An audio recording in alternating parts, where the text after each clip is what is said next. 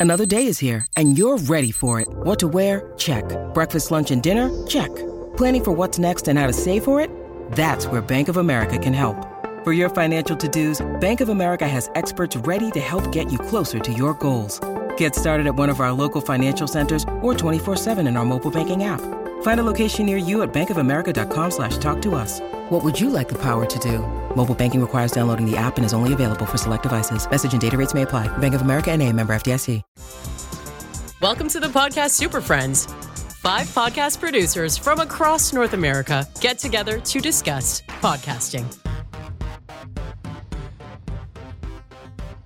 Super Friends monthly discussion. Uh, my name is Jon Gay from Jag In Detroit Podcasts.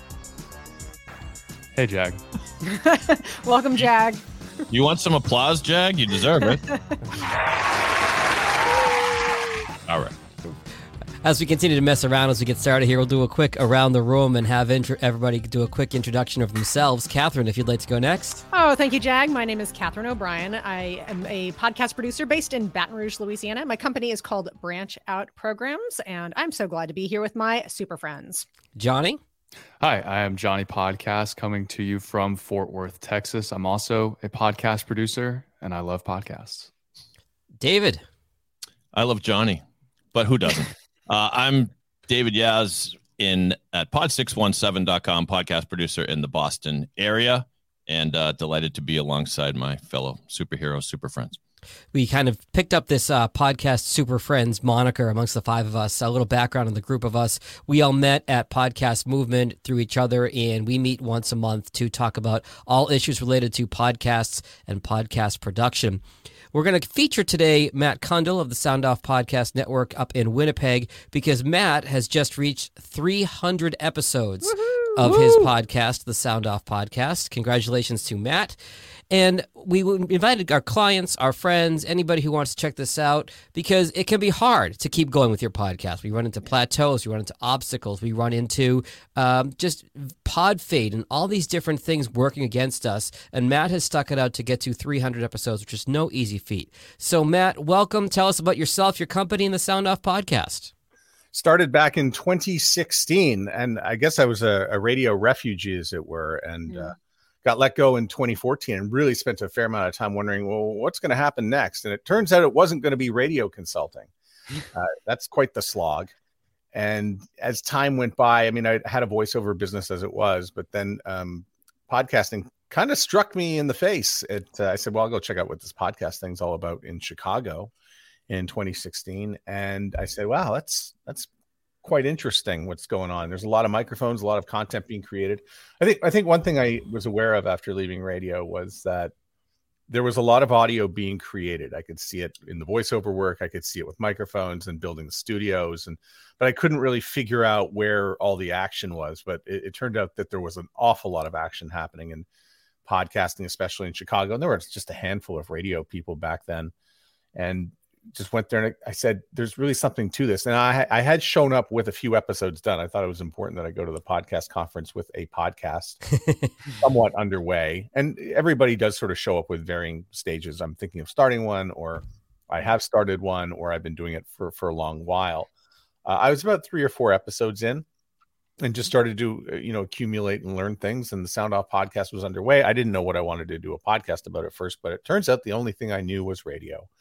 So that's you know I can only really speak to that. There was a couple of other radio podcasts out there. Larry Gifford, a longtime talk programmer, he now works at uh, in California. He's now moved up to Vancouver, and and works for Corus Radio up there doing doing it. But he had a, a great podcast, the Radio Stuff podcast, and yeah, I wasn't. Um, I didn't feel like I was going to tread on anything if I started it, and it was just really going to be you know conversations, and we'll see where it goes. You know, so you- right.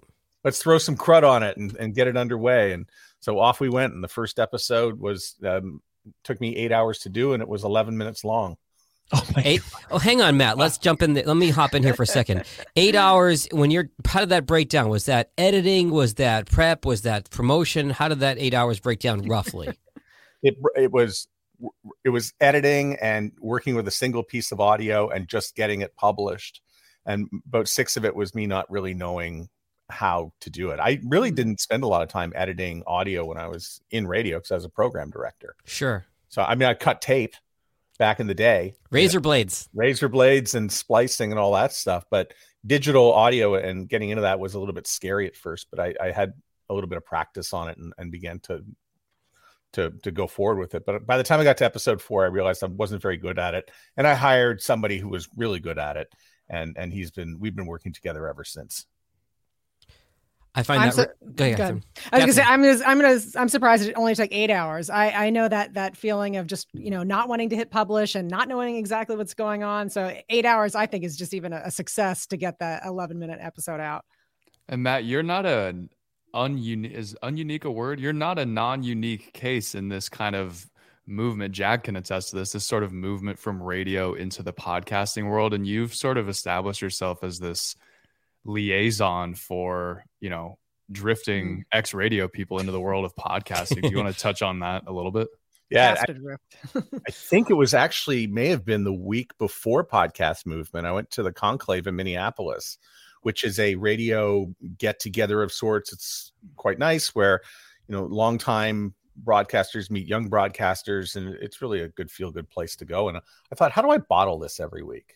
There's some Mm. great conversations. How many people are going to be in the room, and what would you charge for a banner at the front of that room? Because that's really what you should be charging for your podcast. So Love that. and I, I really I neglected to mention that in my episode 300 I, that the roots of the show is found in the conclave Hmm. and uh, we haven't done one since 2019 i don't think there's going to be one for the next little while before they get that conference started up again which is too bad but i thought this is really fun how do i bottle this every week and just have conversations about radio? And i found it was a great place to to meet you know future guests on the show and bring them on and let them continue the conversation about what was going on at at, at the conference. And yeah it has been it has been really at the crossroads I w- was really looking for the crossroads between broadcast and podcast. And after six years i'm here to say they don't even really intersect a whole lot other than a mm-hmm. microphone Well, let me let me have you expand on that a little bit, Matt. Um, you know, analogy that I've heard is they're almost like uh, two cars on the freeway going in their own lanes, and they kind of do their own thing, and it gets a little problematic when one tries to cut the other one off. You know where you Uh, heard that, Jag? Me. That's my analogy. That's right, Johnny. You did come up with that. credit where to, credit is due. That's funny. I'm a, Trademark. I'm a terrible radio person because I did not cite my source. I'm a horrible journalist. But so Johnny once told me that that. uh, but to that point, Matt, how would you describe the fact that they're they seem very similar, but in a lot of ways they're not? i think it breaks down to one is live and the other one's on demand i mean you watch live television super bowl academy awards sporting events and then there's the on demand stuff like netflix that you will scroll through for about eight minutes to find what you want and then listen to it on your own time. So shared experience comes up.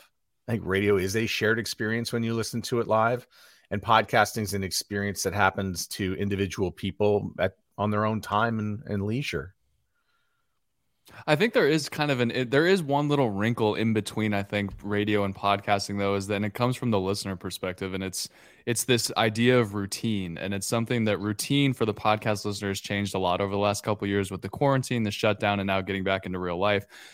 I think there's a wrinkle of if my drive time, you know, my morning commute, mm-hmm. I'm going to listen to my favorite radio show every single morning. I've now replaced that with my favorite podcast. I'm still listening to it at the exact same time. There's so there's still that sense of routine that I think uh, plays off each other between podcasting and radio.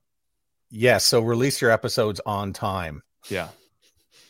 because if it's not there, then then And at the same time, Okay. yeah. Yeah. What uh, this is for Matt or anybody with with that in mind, and you're thinking about the length of an episode of one of your podcasts. Do you want people to get it done in one commute, or I know that I have some podcasts that I like so much. I'll listen to it on Monday, and if I haven't finished, uh, when I get in the car on Tuesday, I'll listen to it again. Do you guys give any thought to that? Matt, maybe you start, and then uh no. Um I, I think of it as a book. And if people if you're doing your job properly, people will put it down and then pick it back up and and keep going with the show at a, at a later time. Although normally I do keep the show to 45 minutes, but I just got back from Spain after being away for a number of weeks. And I found my, when I started again that I did a 75 or a 90 minute episode which is it's because I was just so excited to be back behind the microphone. And I think when you go on, especially, I mean, Jag will know this from the radio days, is that on Monday you show up with so much material because you've had a great weekend. You, you can't wait to tell everybody about it. or you come back from vacation and you you you blow all the good content out on on the first show back. So um, there was an element of that when I did my my latest episode. I agree with Matt uh, with the with the length of it. I always when I'm working with clients who they ask this question all the time, and it's a it's a similar version of what you asked, David. Is how long should my podcast be?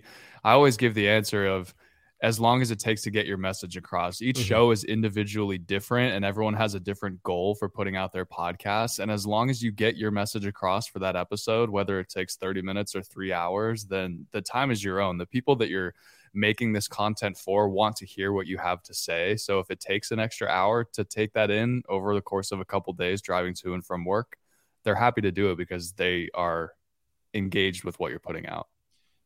And I think we all get a feel for how long a podcast should be just simply by the the discussion that's going on. In other words, if you've got a guest that is super compelling and you want to keep going, you keep going, which is why when I have a guest on my show, I started out saying, yeah, we'll use, we'll go about 35, maybe 40 minutes. Then I started saying, uh, we could go anywhere from 15 minutes to 65 minutes or something. I, what, I, what I don't want to say is depending upon how interesting you are, but, but that's the, the, one of the great freedoms of podcasting is there are no rules. There, there's no, you know, it's, it's almost like, um, a baseball game. There's no clock. If, if you want to keep going, you keep going, go into yeah. extra innings. Just don't turn into a long, boring baseball game. well, Catherine Jag, anything on that? Well, you know, it's funny. I one of the things I always try and remind myself is me as a podcast consumer. I, I have to remember I am not my audience, right? So I'm not my client's audience. I'm not, uh, I am only can represent myself. So I know that like how I consume podcasts is I usually try and listen to them all the way through, but I'll find that I, there's, there are certain podcasts that I will listen to multiple times. I think this is kind of answering your question is I might have it on as background at first. And then if things are popping out to me, I'll go through a second listen. Or this is also very typical for me is I might have something on YouTube for the first go through and then I'll take it and maybe a deeper listen as just just the audio version taking it for a walk or those kinds of things. But i i also know not to think of myself as representative necessarily of my audience. I think that that's a mistake a lot of people make is that they they aren't they think of themselves as their audience and their own habits um, but you really just have to respond to what what your clients podcasts are actually doing and how people outside of yourself are consuming the podcast Catherine, is that even in the ballpark of your question there, Johnny? I think I actually I think let me jump in here for a second, Catherine, because that's a really great point, and this is something that I've saw when my is in when I was in radio, and it carries over to podcasting. When you get a microphone in front of you for the first time, the idea is oh my gosh, I have this microphone. I am going to, you know, espouse whatever I want to talk about to the entire world. As a radio DJ or a podcaster gets a little bit more comfortable and a little bit more seasoned, they realize that it's not about the person hosting, it's about the person on the other side of the speaker. It's about the person who is consuming your content. And if you can turn the mirror around on your audience successfully and make your content about them and not you, the host, that will lead to much greater success, podcasting or in radio. And, and just to even follow up just one step further is you know we we all are big fans of edison research. So we follow what they produce put out in their findings every single year. And one of the things that always stands out is the number one place that people listen to podcasts is at home. Okay. Well, I typically don't listen at home. I listen in the car. I, I listen while I'm walking. Uh, people listen to podcasts first thing in the morning. The 7 a.m. time frame is the number one time when people are listening. That also does not follow what I'm doing. and I there's so many of these different little traits that that don't follow what I do, but I, it's important for oh Apple Podcasts. Oh, people that's the number one place that most of my clients they're getting their downloads from Apple Podcasts. I am not an Apple user, so there's like I am removed further and further from what the typical podcast listener is doing. So I can't let my own experience cloud that for what my I'm telling my clients and how I'm helping my clients. Mm-hmm. There. I don't I don't mean to derail. I know we're supposed to be focusing on Matt, but Catherine, what you said was super interesting about everyone. The majority of people are listening at home. And right. I know that like people like Tom Webster and the people at Edison, uh, they've at least the last couple years, they've really been honing in on one facet of the at-home listening, which is they expected the smart home speaker to be a really big catalyst for podcast listening, and it's just not. It's just not working. And I wonder if that's because like there's that like we talked about with radio and and um, podcasting, radio is sort of a shared consumption method versus podcasting is really intimate and private. I wonder if it's it feels weird to listen to a podcast on a home speaker, whereas it's more intimate to have them directly in your ears. David, hmm. you got something? Johnny, I was just going to say my Alexa is listening and her feelings are hurt. Uh, Alexa is always listening. I, I know. Yeah, no, I, I mean, I agree, and uh, it's I, I don't know. Uh, maybe I'm I'm the outlier here, but I think good content is is good content, and it's good. It's we always want to watch these trends, right? But um, if you're if you're producing a good show, if that's our that's, and I think we would all agree that of all the things we deal with in, in producing shows, the quality, the editing, the you know writing good crisp show notes and episode titles isn't the content really the most important thing isn't the advising our clients on um, good guests good questions keeping the show moving i don't, I don't know I, I, and now i should apologize for derailing but i wonder if you guys have thoughts on that Matt, Are you trying to say that uh, content might be important for podcasting? Well, no, I mean, I mean like when if someone comes to me with an existing podcast and they say, "Can you make this better?" Mm. Uh, usually there are five or six ways I can make it better. Uh, no offense, everyone out there, but but but usually the the first thing I'll say is, you know, uh, I'd love to talk to you about you know the flow of the show, the segments of the show, right, um, and all that. And that that leads me to a question that I've kind of had holstered here for a minute, and that is, Matt, maybe you can take this. Is how do you advise someone who comes to you and says, "Dying to do a podcast," you know, it's going to be on the the, con, the construction industry or the um the real widget industry. Well, we got to make something, Jag. Right? I was thinking maybe it's he's going to interview people about buildings around town that they have created. Maybe it's maybe he's interviewing architects. Okay, whatever. And every episode, he's going to interview a new architect and their project and how it came to be. So that's kind of interesting, right? But he then he says to you, "But what do I do? Do I just introduce the guests and just start talking? Is it as simple as that? Um, because I like to brainstorm different little segments and tidbits, and you radio guys will appreciate that, how you package that and image that or whatever you call it. But Matt, maybe you, you take that one first. What does episode one, two, and three sound like? What is episode 10 going to be about? And where do you see yourself in three years with this thing? Mm-hmm. So, really plan out the whole thing. Like, go deeper than just, I'm going to interview people because you, they're going to get to episodes. This is why so many of them die at seven. Yeah. Because they get to seven, they only know really seven people, or they had seven ideas, and then they really didn't think about how to evolve it yeah. further than that. And a lot of them die at 17 because they had more friends. And, and then some of them die. I think the ones that sort of die around the 50 mark because they did one every week and they're exhausted. Then they start saying, well, where's the ROI? Mm. You know, and that that one is uh, you know sort of the other trap that people get into is that they're looking for actual physical money to be coming in and you know there's so much with podcasting that we just don't see and catherine already touched on it we we don't see as much uh, she doesn't have as much at home listening i i do use my smart speaker by the way but i use it through the spotify app but i don't think i would use it as much if i had more people in the house Mm. So I've got a lot of people coming and going from that. So there's a lot of time during the day that I can just be alone.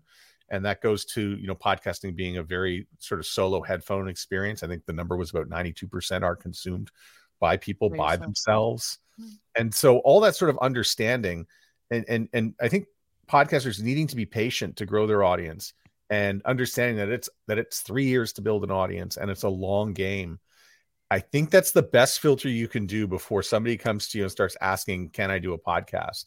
And I think we saw a lot of business at the beginning of the pandemic, and now that the pandemic's coming to an end, do they have that same, you know, affinity to be doing episodes as they once did?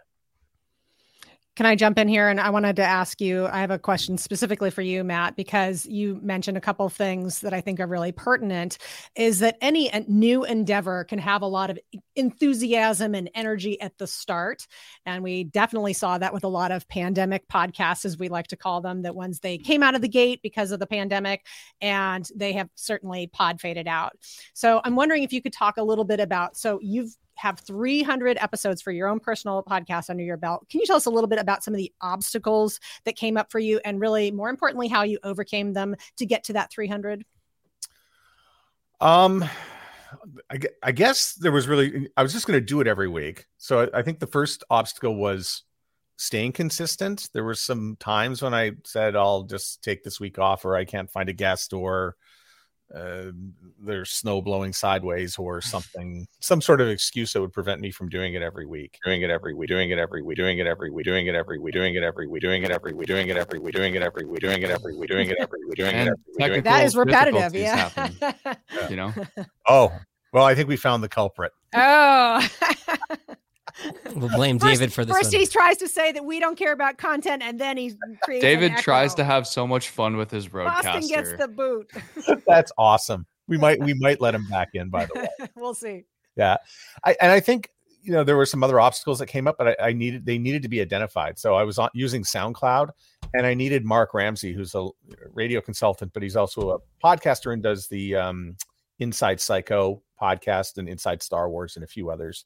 Mm. But, but he pointed out to me, uh, being on SoundCloud means it's going to be very hard to to see your audience grow because the numbers Mm-hmm. are all over the place and they're not really real in some cases. And break that of out a little bit. It's because there's no distribution beyond SoundCloud, right? You can't go from SoundCloud to X, or how does that? How? Why wasn't there enough reach on SoundCloud? oh, there's plenty of reach on SoundCloud. It's just it's if you get five thousand you know plays as it is, you don't know where they came from. They're not real Mm. people. A lot of them could be bots. Yeah, absolutely. So that's it's- anybody on this call. We would say if your podcast is on SoundCloud, please take it to a more uh, serious or more creative for podcasting type platform and talk to any of the five of us about how to do that. Get out, get out of there immediately. Run. was was one of the ways you overcame the consistency obstacle matt of just building it into your routine you just have to do it for a few weeks to where it just becomes like okay it's thursday this is when i record my podcast and it just becomes easier as you do it because it's now just as common as making breakfast making coffee doing your podcast Yeah. So think of it as having some deadlines. So you have to. I have to submit my podcast by Monday at six o'clock. yeah hmm. I like to think that I was still that consistent, but sometimes it's Tuesdays at six o'clock if the right teams are playing on Monday Night Football, something like that. but I think I really, I really picked it up from Aaron Mahnke, who does lore, and he sort of implored podcasters uh, when he's talking about how he does his creative process to release it on time. That he does have people sitting around a campfire waiting for the episode to be, Hmm. you know, for download. They're waiting and they're counting on you, and that consistency is so important. It was cons- it was so important in radio that every day at six o'clock somebody shows up for work. You can still do a you know a half-ass job in radio and still get wind up in, in a hall of fame somewhere because you manage to show up every day at the same time people really appreciate that and you become part of their their media ecosystem and so what are you trying to do especially if you're doing a, a weekly podcast you're trying to create habit and tom webster just wrote about the importance of habit or he spoke to the importance of habit just recently at, at a conference and that you, you've got to make your podcast part of people's habits Mm. in order for because if you're not part of a habit then you you could be forgotten or cut from from the list you're there you're actually just one iphone purchase away from you know from being cut The joke that I've made about this is the recent research in 2022 shows that heavy weekly podcast listeners consume on average eight episodes per week. So I now say we've kind of come full circle in terms of social media and we throw it back to the MySpace days. How do you get into somebody's top eight? You got to break into that uh, that list of shows. And Johnny's the young guy in the group. We'll explain MySpace to him later. But um, uh, but but the idea is you've got eight chances to get in, into somebody's regular rotation, their media rotation. Are you going to be good enough to be one of the top eight things they listen to?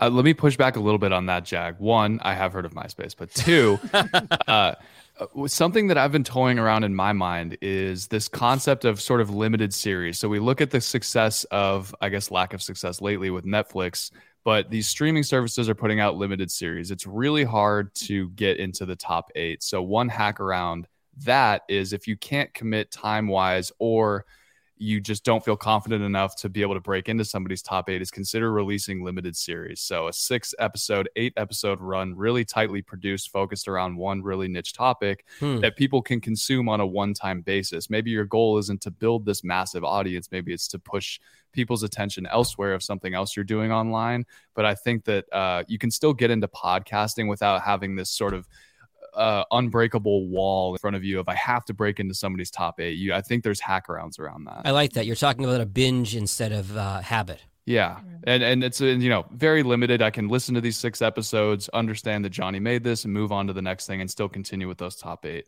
Um, but Matt, I do have a question for you as well. So we've talked about your obstacles. You're in a unique situation. A lot of people are doing podcasts as sort of a side gig, whether it's funneling more business or funneling people to their businesses, or they're just doing it as a hobby on the side.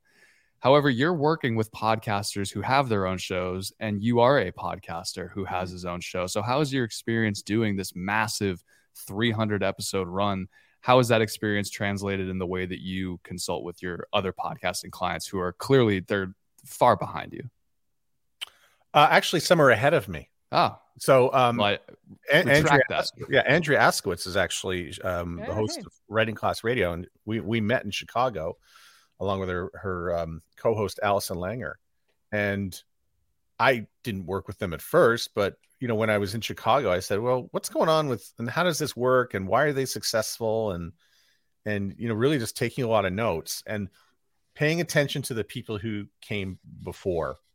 I think you know, and I think Catherine and I have talked about you know Rob Greenlee, who's been in the space since 2004 and what you know what he's had to offer. And um you know i mentioned learning from from aaron mahnke but you know writing class radio is is i think the biggest podcast that i do work with. And they've been doing it since 2015 even before uh you know i got into it. And i like the fact it's got the word radio in it. Um but they they they teach me things um i pay attention there's other podcasts out there that i said i I kind of like the way this sounds. And if it sounds good, I'd like to find ways to incorporate that into the podcast that I work with. So I think you have to be a podcast fan a little bit and spend some time. Listen, all, all we've done, I know this because I've seen the emails between us. We've talked about all the work we have to do. We're trying to get stuff done before Memorial Day. Um, but I think you're we're podcast listeners at heart, and there's stuff that we like and we listen to, and I like to find ways to incorporate that into into into the work I do. Well, let me let me reframe the question a little bit then. Are there things that you've taken away from working on so many podcasts that you've incorporated into your own show? Yes, I think everybody has different needs, um, but it's fun to be able to to try out stuff and then pass it along to them, or to borrow some techniques and bring them into into into my uh, my line. Whether and marketing has been a part of that too. I think I think you know. Yeah, it does, yeah, it doesn't necessarily just have to be with like how you structure the flow of a show. It can be the way that you promote it. It can be the way that you produce it on the back end, whether you incorporate video. And again, marketing is a huge key to that. Mm. Yeah. So we'll see some spikes in some in some shows, and then say, okay, we, we need to do that and bring that in. Do you have any examples of the marketing tips that have worked well for you and your clients, Matt? uh, the consistency is is the one that just keeps coming back over and over, releasing at the same time. And I know the writing class radio people, I cut it right to the line every week, and they're like, "We have to get this out Wednesday at midnight Eastern." and I really play with that sometimes, to much to their detriment. I know they hate me for it um, for a few hours every week, but I know it's important to them to to get it out on time. Um, websites, I think, is very important, and marketing back to your website. So we've talked about, about having a website and its importance, but the podcasters that continually send people back to their website on a domain that they own is they they consistently do better. Interesting. Uh, I When have it, a to, when, when it comes to the social media, Matt, can you speak a little bit to the checking the box? I'm posting this to my Facebook, my Twitter, my YouTube, my Instagram, versus actually putting thought and and crafting the uh, the actual posts.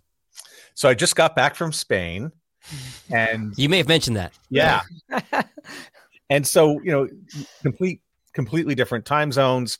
I'm waking up in the morning. It's it's like midnight in you know in North America. One, you know, 11 o'clock midnight.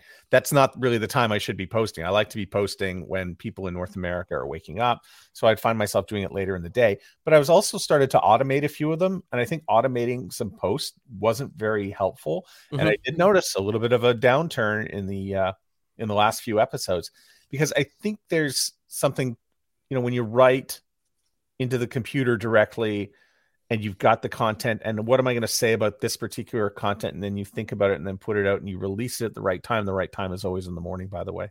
And you put it out there. I think that's a lot different than writing it out the night before and doing the automated thing. The automated thing doesn't work. And it was you know it was actually johnny who said at one point i think you, you can't outsource your personality. I can't mm. even outsource my personality to to you know six hours from now you know, I'll, I'll give you the I'll give you the radio parallel here, Matt. And I know we're going kind of heavy on radio here because you and I both used to work in the field, but it's like voice tracking. It's voice tracking, which for those who don't know is you know pre-recording a show for another city or another market at mm. another time, versus doing your break live in the moment in the city that you're broadcasting to. There's a different feel to it.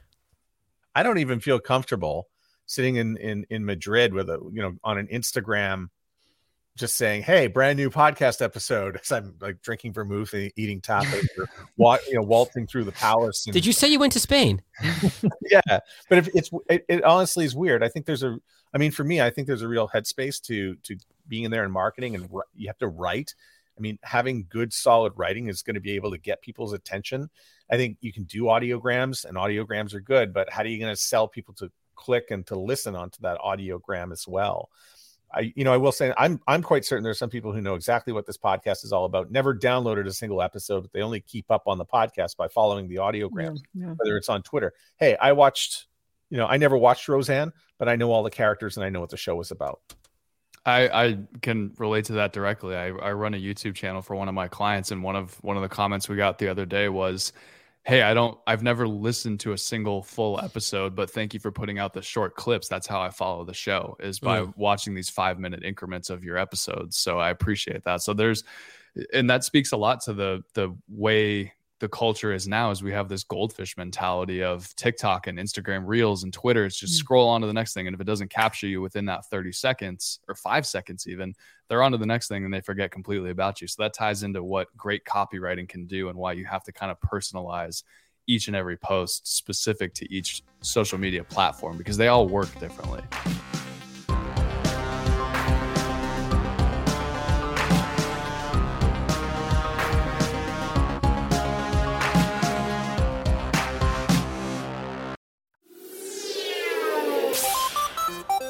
Hi, I'm Steve Yerko. And I'm Tara Sands.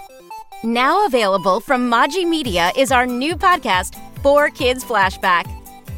4Kids is the company who brought you the English dub of Pokemon in the late 90s and so many other shows like Yu Gi Oh!, Shaman King, Teenage Mutant Ninja Turtles, Kirby, the infamous One Piece dub, and so many more. We'll be talking to the people who worked at 4Kids actors, directors, writers, editors, producers, engineers. You get the point. And hopefully get the answers to questions both you and I have about the company. I actually worked there as a voice actor on some of the shows. And I was a kid watching the shows and remember way more than Tara does. And thank God for that. Steve is actually a professional storyboard artist, which gives some really unique insights into anime and animation. Subscribe today wherever you get your podcasts. That's the number four Kids Flashback. Have you ever thought, I'd love to have a podcast just like this one? Well, I can help. My name is Matt Cundill, and everyone at my company, the Sound Off Podcast Network, had a hand in making this show. Whether it was about the sound, the discoverability, or that you're just enjoying the show, we are all about the detail. If you think you have a podcast in you, reach out to me via email, matt at soundoff.network, or check out the website and become one of the great podcasts we work with at soundoff.network. Hello, I'm Wendy Mesley. There you are. A lot of people have wondered what happened to you. I could say the same about you, Maureen Holloway. Well, here we are, a few years after we left our previous jobs. We've been busy. We have a podcast. I know you're thinking who doesn't, but ours is really good. It's called Women of Ill Repute. We don't just talk to women, though, just the most interesting people you'd ever want to meet artists, musicians, comedians, doctors, activists, convicts, writers, sex workers. Drop some names Jann Arden, Pamela Anderson, Bruce Cockburn, Samantha Irby, Louise Penny, Marilyn Denis, Colin Mochrie. We laugh, we cry, sometimes we argue. Come and find us. Our website is womenofillrepute.com. Or try Apple, Spotify, and all the podcast places.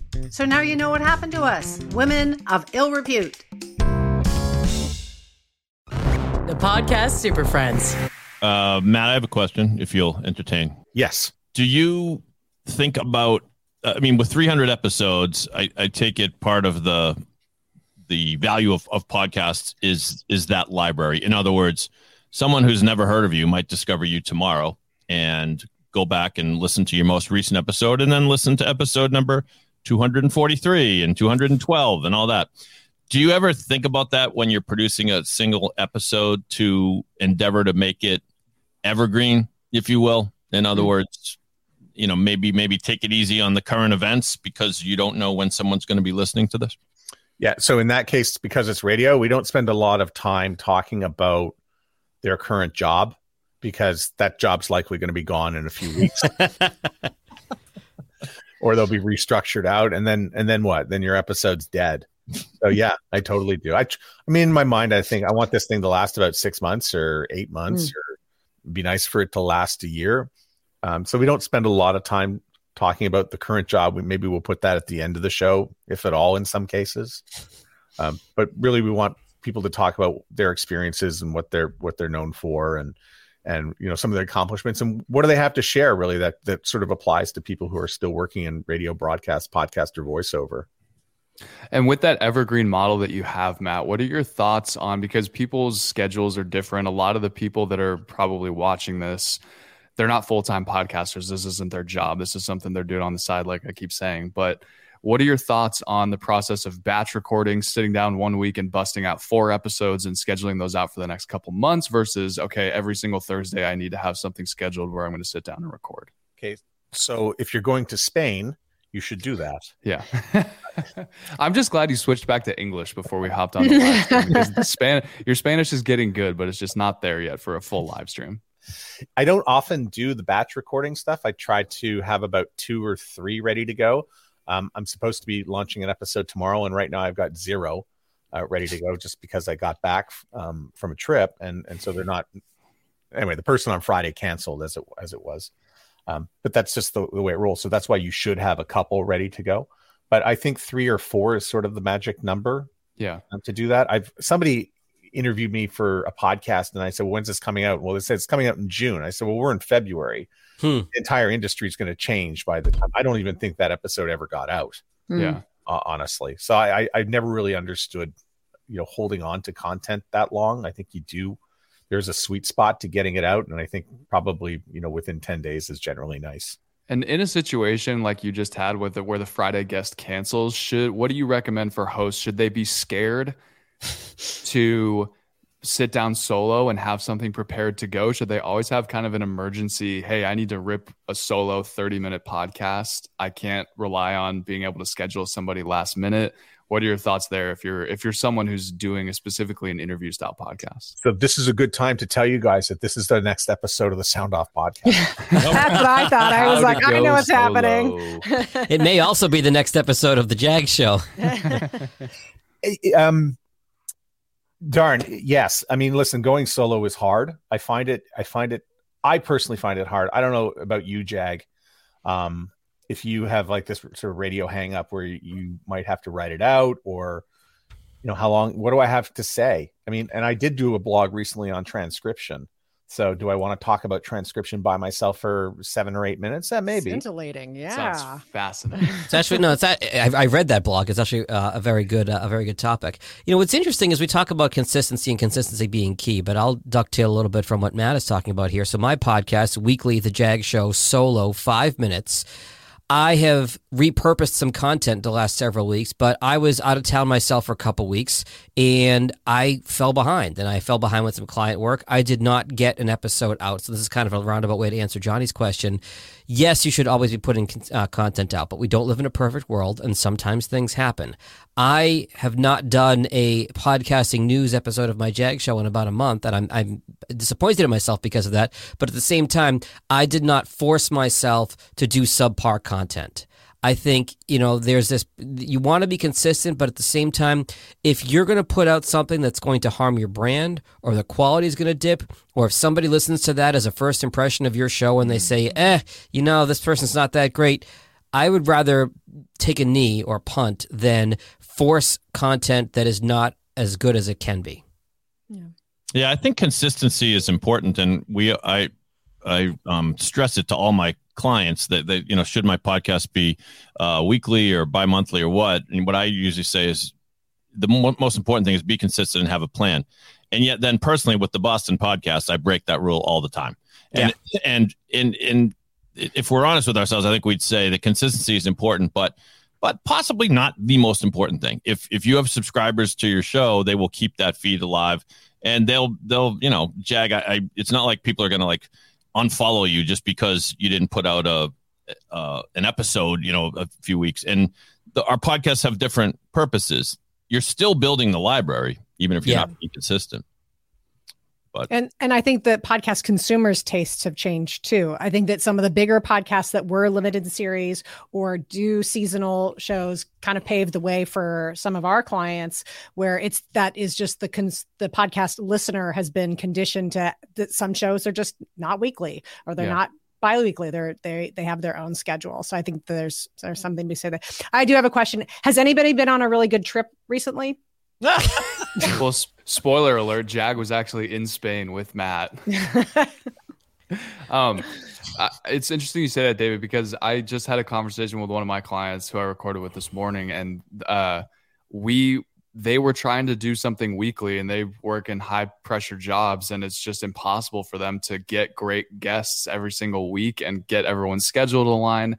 And like Jag said, life happens things happen and, and i th- ultimately i think the consistency is is critical but quality over quantity is something that i've been pushing a lot lately. So we've moved to a monthly release format where i told them i was like hey if we do this monthly you have to get a plus guests every mm. single month yeah. you can't you you you can't uh you can either do weekly c plus guests and then an occasional a plus guest sprinkled in there but you can't do monthly c plus guests they have to be really high quality guests if you're going to go in a monthly format because if that's all people are going to see from you once a month is kind of a crappy podcast uh, guest or quality of show, they're going to drop off so much easier. But it's it's easy to keep them if you're only requiring an hour out of their month, and it's going to be a fantastic hour where they're going to learn a lot and be really entertained.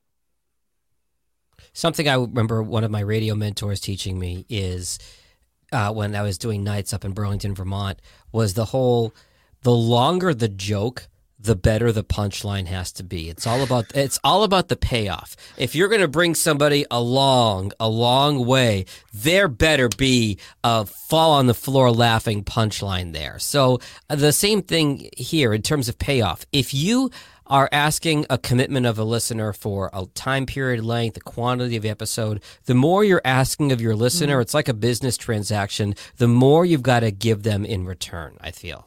Yeah, it's really true. I got a Jag. The aristocrats. um, I have I have a question, Matt, and and for anyone who wants to chime in, of course. Um, maybe apropos of this session, have you ever thought about doing the show live? And apologies if you have done it live and I just missed that. But, um, you know, in a perfect world, some of the podcasts I do, I'd love to do them live and I'd love to develop an, an audience that um, gives comments during the podcast. So that, that now we're really talking about simulating radio, right? But it's a daunting thought for me that you build up an audience for your podcast and now you got to build up kind of a second audience for the live show. But what, what are your thoughts on that? So I started to do a live show. I was going to be like a follow up. So I'd bring a guest back and we would have like this same StreamYard conversation that we're having now. We would do it live. It would be on the Sound Off podcast page and the, um, on, on the YouTube and on the Facebook and whatnot. and it, it was good, but it had a completely different feel. Mm-hmm. And so I thought, if I'm going to do this, I thought, well, I'll just release the episode as a bonus, or I'll Mm. put it out for a limited time and then send people back to the. I didn't really feel it had the same consistency as the other stories that are fairly highly produced. And then I started to play with, I'm going to record it, I'm going to, re- I'm going to do it live, and then I'm going to make an audio version of it that is completely different. Now that's a lot of time. And I think that's one of the big changes as as we've, you know, gone up to 300 episodes are some of the changes along the way, whether it was with the marketing and how we did it, but we recently just added transcription. That's an investment. Time, big t- uh, money and time, especially. Oh, you're telling me. I don't even know. I only did it because James Cridland told me to do it. and Rob Greenlee. I think they they I think everybody speaks to the importance of of a transcript. Uh, but I've started to do it, and it does take a little bit of time to go through. But I think people do expect it, and it will be some form of podcast standard. And again, I it's probably is it to my benefit or not? I don't know, but I can't really tell you unless I do it. So, so I will do it. But it it it was different doing it live, and then what do I do with the audio afterwards, and how do I work it into the into the RSS, the podcast audio stream? So I've I've kind of played with it, and I've put episodes up for a little bit, and then taken them down. I've left a few of them in there, but okay, we're gonna oh look look who's chiming in, and look who that doesn't really do much for an audio listener. I find it kind of distracts from the story. I just want people telling the story, and then you know me weaving in and out with questions and some narration. And I think that's the thing that really makes this the, the audio podcast different is that I will narrate. I'll narrate through Yeah. part, and I uh, that part was taken from Slate, which is now you know which eventually became Megaphone. Panoply was the company. They had some podcasts. I thought these are really good. This is how you tell stories, and so I wanted to really sort of get into that audio space where I would narrate around people's of course, it makes sense for me to narrate because I do voice work. I think the we go back to what we were talking about at the beginning about radio versus podcasting, Matt, where we're talking about you know that live feel of radio versus the on-demand feel of a podcast, and you've got to catch somebody. You know, five. You know, full disclosure, the five of us have had conversations about when we should do this stream. Should we do it at night? Should we do it in the afternoon? When should we do it? When can we get the biggest audience? It's hard to get an audience to listen to your show on demand on their own time but it's even harder to get them to listen at a specific time that you are setting. So I think there is an advantage to doing stuff live once in a while, but I, I, I like the on demand model much better. I did have a oh. complaint, by the way, about the last session because uh, in the he emailed this person emailed me and said, "When are you going live with this thing with your podcast friends?" And I said, "Well, I didn't respond because I was busy, busy setting it up." But then I responded, "Oh, you can find it here." And he- no, I wanted to watch it live. Hmm. Yeah. It depends on the type of content you're doing too. Like this is sort of a roundtable discussion where we're uh, not a ton of this is super planned. We're all kind of just adding on to it as we go. Versus what you're doing with your show, Mac. A live model doesn't necessarily work because it's it's a conversation with a lot of narration added on top of it, where you're sort of crafting a story. Uh, I think the live aspect works in a lot of cases where there's a lot of interaction with like how this model is doing if if people are commenting and asking questions we can just add them on the fly versus you sort of have your set schedule of what you're looking to do with this one guest and adding in live commentary from the audience doesn't necessarily fit Well, and I, I think that too, we eventually we would love to take questions from people who are watching this, right? Yeah. So that's and and th- this to me this points to the fact that like podcasting is its own thing. Uh you know I, I this is one of my favorite dead horses to beat is that podcasting is its own thing so we can really just focusing on what, all the things that make podcasting great. Live streaming is a different thing. Mhm. this is what we're doing right now is not a podcast. So there is a culture and a style and a feel to live streaming that is not podcasting. We're trying to right now emphasize the things that a live stream does in our shows for our clients and for ourselves, that is where we can really put on the podcast sort of shine.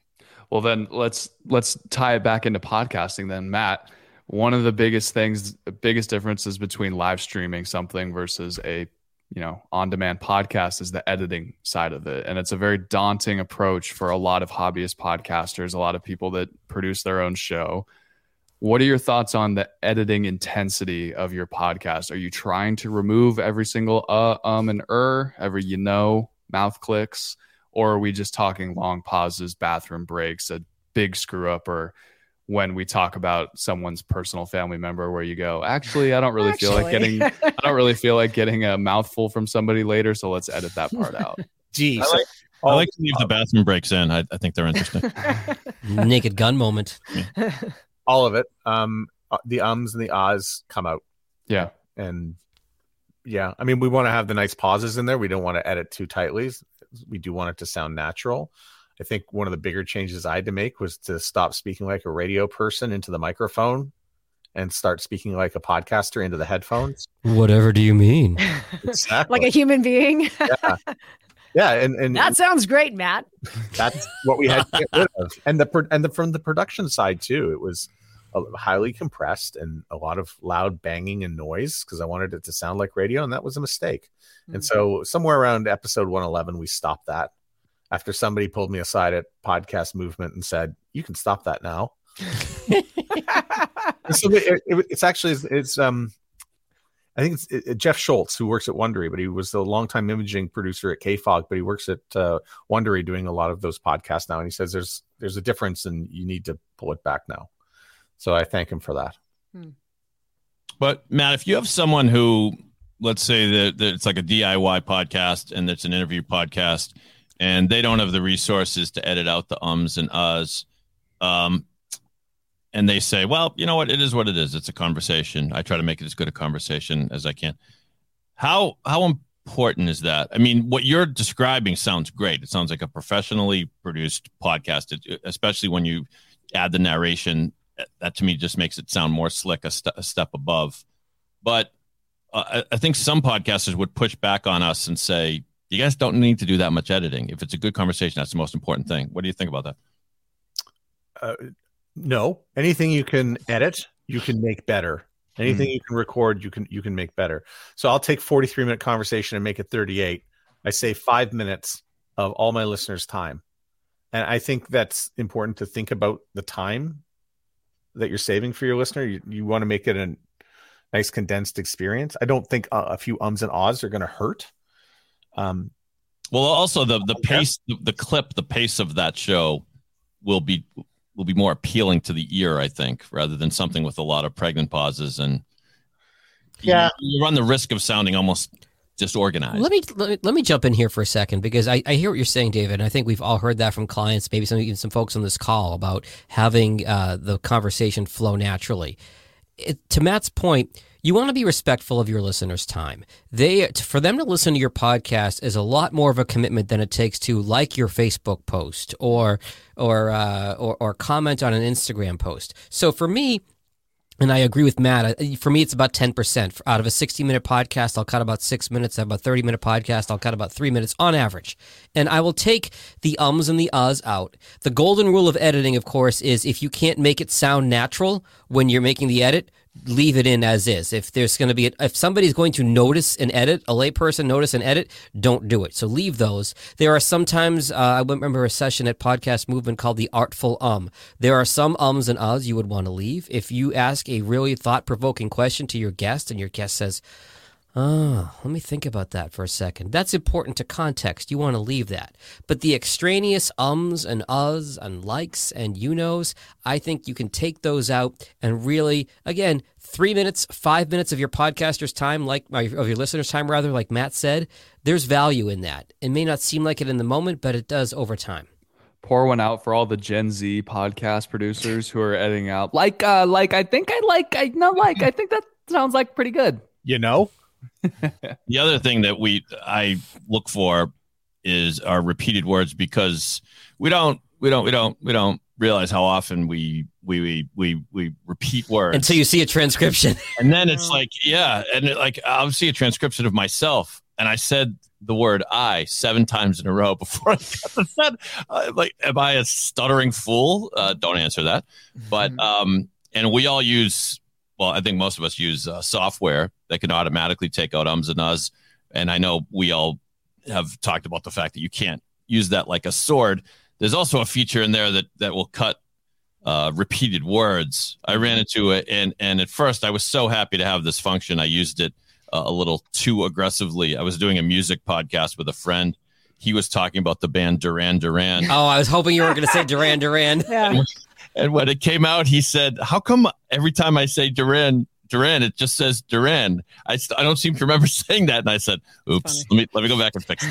Context is important, like the word that. You might think that that's a good idea. That's a double use of the word that. So it, there's there, discretion really comes in when using these sort of AI and automated tools. And it's something that you improve upon as a host, right, Matt, over time as as you get just more reps behind the microphone, you say less of those crutch words and you just become a more experienced interviewer, more experienced conversationalist, where you're not using these crutch words because you just become it's again, it's a habit forming thing. You just become better behind the microphone and you rely less on those crutch words. I was better on the radio because it was live. Mm-hmm. But now that it's being recorded, I can just edit it out. And there are times when I interview people, I'll go, I need a second. And then I come back with the question, or it might be rephrased in a different way. But I find that happens about once every recording session. Then I'll just say, mm, I need a second here. Yeah. And then and then deliver the question. I, I think the preparation for the interview is really, really important. I think you have to say, I want to start here and I want to end here. I think it needs to be your questions need to be written out, but you need to do it in pencil. And I think you need to cross things out as you go. So I'll tell the guest I'm just going to be writing little notes off to the side. And if they say something important again to listen back to what they're saying and that you scribble down something that you might want to be able to work in. So I, I think a lot of people don't understand that about interviews. And I'm very lucky to have interviewed just about everybody on rock radio at one time or another, Mick Jagger included, but no Beatles.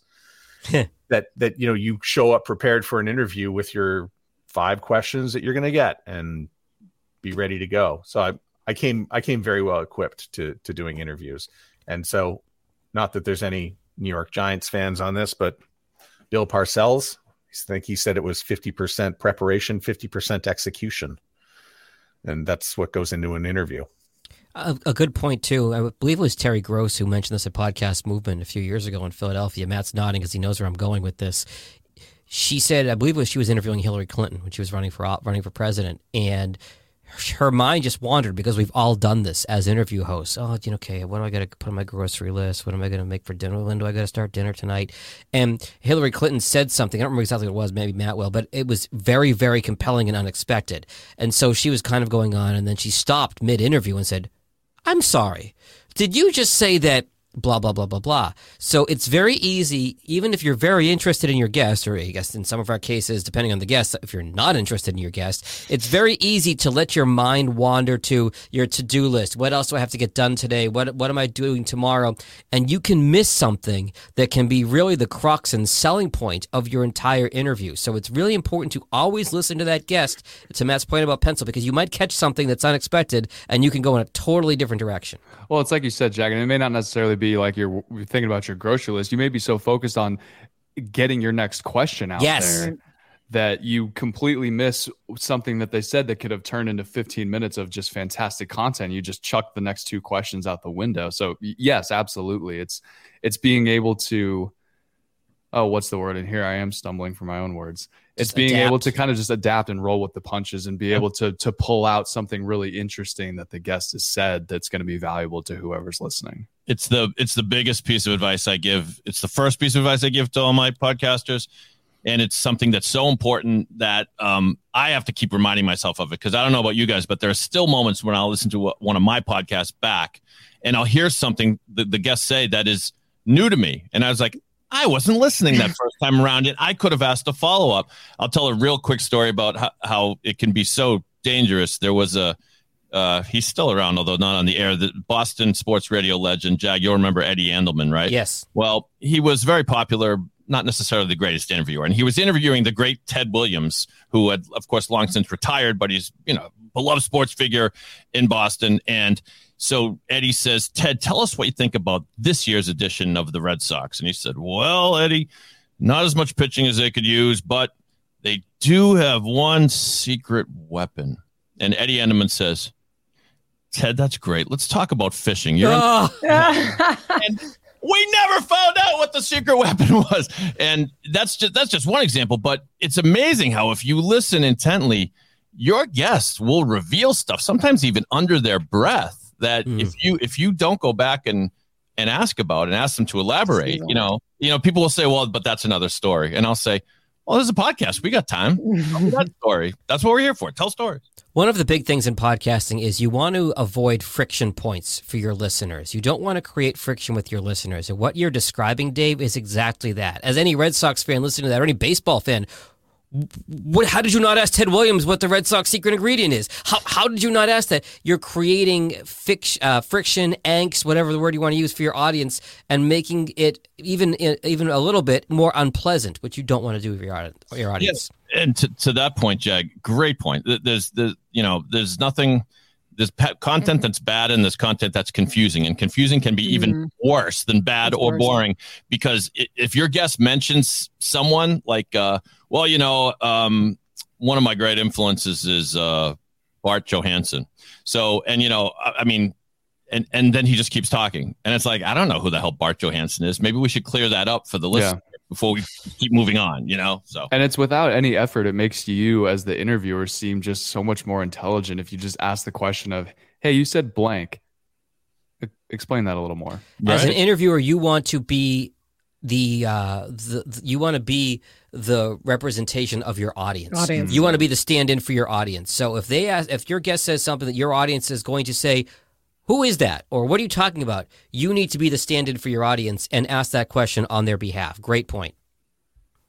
Yeah, I mean, I have a client that I work with, and he he does a fantastic job of this. And he just he always prefaces it as, "I'm going to ask a really dumb question," but it's always the question that the audience is thinking of because it's, "I don't know anything about your industry. You're the expert, so you mm-hmm. may think of everyone who's listening already knows the sort of background to whatever you're talking about." So I'm going to preface this as, break this down to me like I am just the biggest idiot in the world and kind of walk me through this so people can get a better understanding of why you are the way that you are. I host a number of uh, podcasts for financial advisors, and a lot of times they'll throw out an acronym that is just yeah. very common in that field. Hey, make sure you take your RMDs at this age. Uh, just, just, just, let me stop you here. Uh, RMDs, required minimum distributions, right? What, remind our audience what that is mm, if this the first yeah. time they're listening to the show. Real simple. Just make sure you avoid any friction with your audience. For the oh. person who doesn't know, that's always perfect. A, yes. Yeah. yeah. Or that, yeah, just playing dumb always works. Like, I'm an idiot. I'm sorry. I don't know what that is. Never heard of that person. And always better to admit that and ask the dumb question rather than let it go. By the way, dumb questions. That's a good, uh, good name for a podcast. That is a great name for a podcast. yeah. You can send the royalties to David if you're on this call and you start that podcast. Just someone's thought of it already. Now you want to give people credit, Jag. Stealing my lines. I know we're at about uh, we're at about an hour now at this point, uh, and I don't want to forget to ask Matt this: any takeaways you have now that you've hit 300 episodes with your podcast? Things that if you uh, are podcasters who are on this call, what things a couple big takeaways you would give them to keep in mind as they continue their show? Just big picture. Always pay attention to your numbers and your stats, but don't marry yourself to them. Mm. So there's going to be ups, there's going to be downs. I think we talked a lot about consistency just with ourselves re- re- releasing content, but the listener will listen on their own time according to whenever they want. I think, you know, we see a lot of changing habits. We saw some in March of 2020, and we're seeing some right now where people are sort of gearing up for summer, but they're also going back to work and getting back into the car. And maybe that commute isn't as long as it used to be. And maybe they've got some newer podcasts that they've, you know, have attached themselves to. Uh, there's a lot of change going on even you know even more now than there used to be just gets faster and faster. So i think you need to be patient with with numbers and and how much you're going to time you're going to spend with it. And as well don't be afraid to change up your sound. I think that's one of the things i i mm. probably don't change the sound up enough on the show whether it's a nice style of interview or whether it's the imaging or define know, imaging. the imaging at the beginning of the show. You know we've had three different voices at the at the start of the show and and what we say it used to be really long and then we made it super short down to about 15 seconds. And you know where we take our breaks for a mid roll to have some sponsorship mentions i think i'm always looking for new and better ways to do that. But uh, sometimes you just have to try it. So you're you know you constantly have to experiment with yourself and your podcast in some particular way, whether that is from the interviewing side, whether that may be from the editing side. Maybe we want to edit a little bit less than than you know, uh, not quite as rigid as as we once did, or maybe we want to tighten it up. I think you constantly need to be able thinking about making you know evolving your sound in a particular way and what that really is going to mean. because if episode two sounds the same as episode 200, You're in trouble. yeah, it's you're not you're really you may not be growing. And don't it's- be don't be scared of the summer dip. That's coming, folks. That's Your- coming, Your, yeah. numbers are going to take a hit because people are traveling, and that just happens to everybody. It happens every summer, and it's going to pick back up in the fall. So don't get discouraged by that. I just take my phone off the hook now. the clients. I'm not we're not having that conversation. Call me in September. Uh, again, so, sh- shout out, sh- call back to me saying I listen to lots of podcasts. This is where I catch up on my uh, podcast listening. So I am not my, I am not the typical audience member. That's the thing to keep there. Yeah. Anybody have any closing thoughts as we start to wrap this up today? Mm-mm. Matt, I know. Congratulations on 300. That is a huge milestone, and I think that it's not to be just taken for granted. That that is a huge thing to reach. So good job. I know that you do such a great job for your, all of your clients, and I'm sure that the reaching this milestone is just going to have an even more positive impact for you for your clients. So congratulations all around, Matt Cundill. Thank you. Thank you very much. That was very sweet, Catherine. Do we want to go? When when David's done playing with his buttons, do we want to go around the room and give a quick uh, plug for one line plug for ourselves as we wrap up here? Do it, Matt. Go. I'm Matt Cundill, host of the Sound Off Podcast and the CEO of the Sound Off Podcast Network. You can reach me at soundoffpodcast.com. Follow me on Twitter at Johnny Podcasts. I have also been to Spain. It's just been several years. You can follow me on Twitter and Instagram at Hello Catherine O, and I'm Catherine O'Brien. Thanks. Never been to Spain. I'm happy here, right in Boston. Pod617.com is where you go if you want your own podcast and check out. Fucking A, right, brother. We want curse oh, free, Johnny. I know we can fucking swear on StreamYard. I would have done it before. Yeah, yeah. And as if I could even follow that, I'm Jon Gay from Jag in Detroit Podcast. You can find me at jagindetroit.com. Thanks for being here, everyone. Thanks for listening to the podcast Super Friends. For a transcript of the show or to connect with the Super Friends, go to the show notes of this episode or go to soundoff.network. Produced and distributed by the Sound Off Media Company. I'm Andrea Askowitz. And I'm Allison Langer. And we are the hosts of Writing Class Radio, a podcast, but we are so much more. We have writing classes. So if you are looking for live online classes where you can join a community, write to a prompt, get feedback, and get better, check out all our classes at writingclassradio.com. And listen to our podcast wherever you get your podcasts and at writingclassradio.com. It is your favorite girl. That's right, it's the Allie Mars, the one and the only. Everyone else just ain't me. I am the host of Welcome to Mars, a lifestyle podcast where nothing is off the table. I have come a long way from sex and dating and have transformed the new vibe to all things lifestyle. We still talk sex, but I'm more interested in the journey, where people have come from, how they made it, and where they're going. Subscribe or follow to a brand new look and a brand new era. Welcome to Mars. Subscribe or follow on Apple, Spotify, Google, or at theallymars.com. Because even with the new look, I'm still that same bitch you love to hate.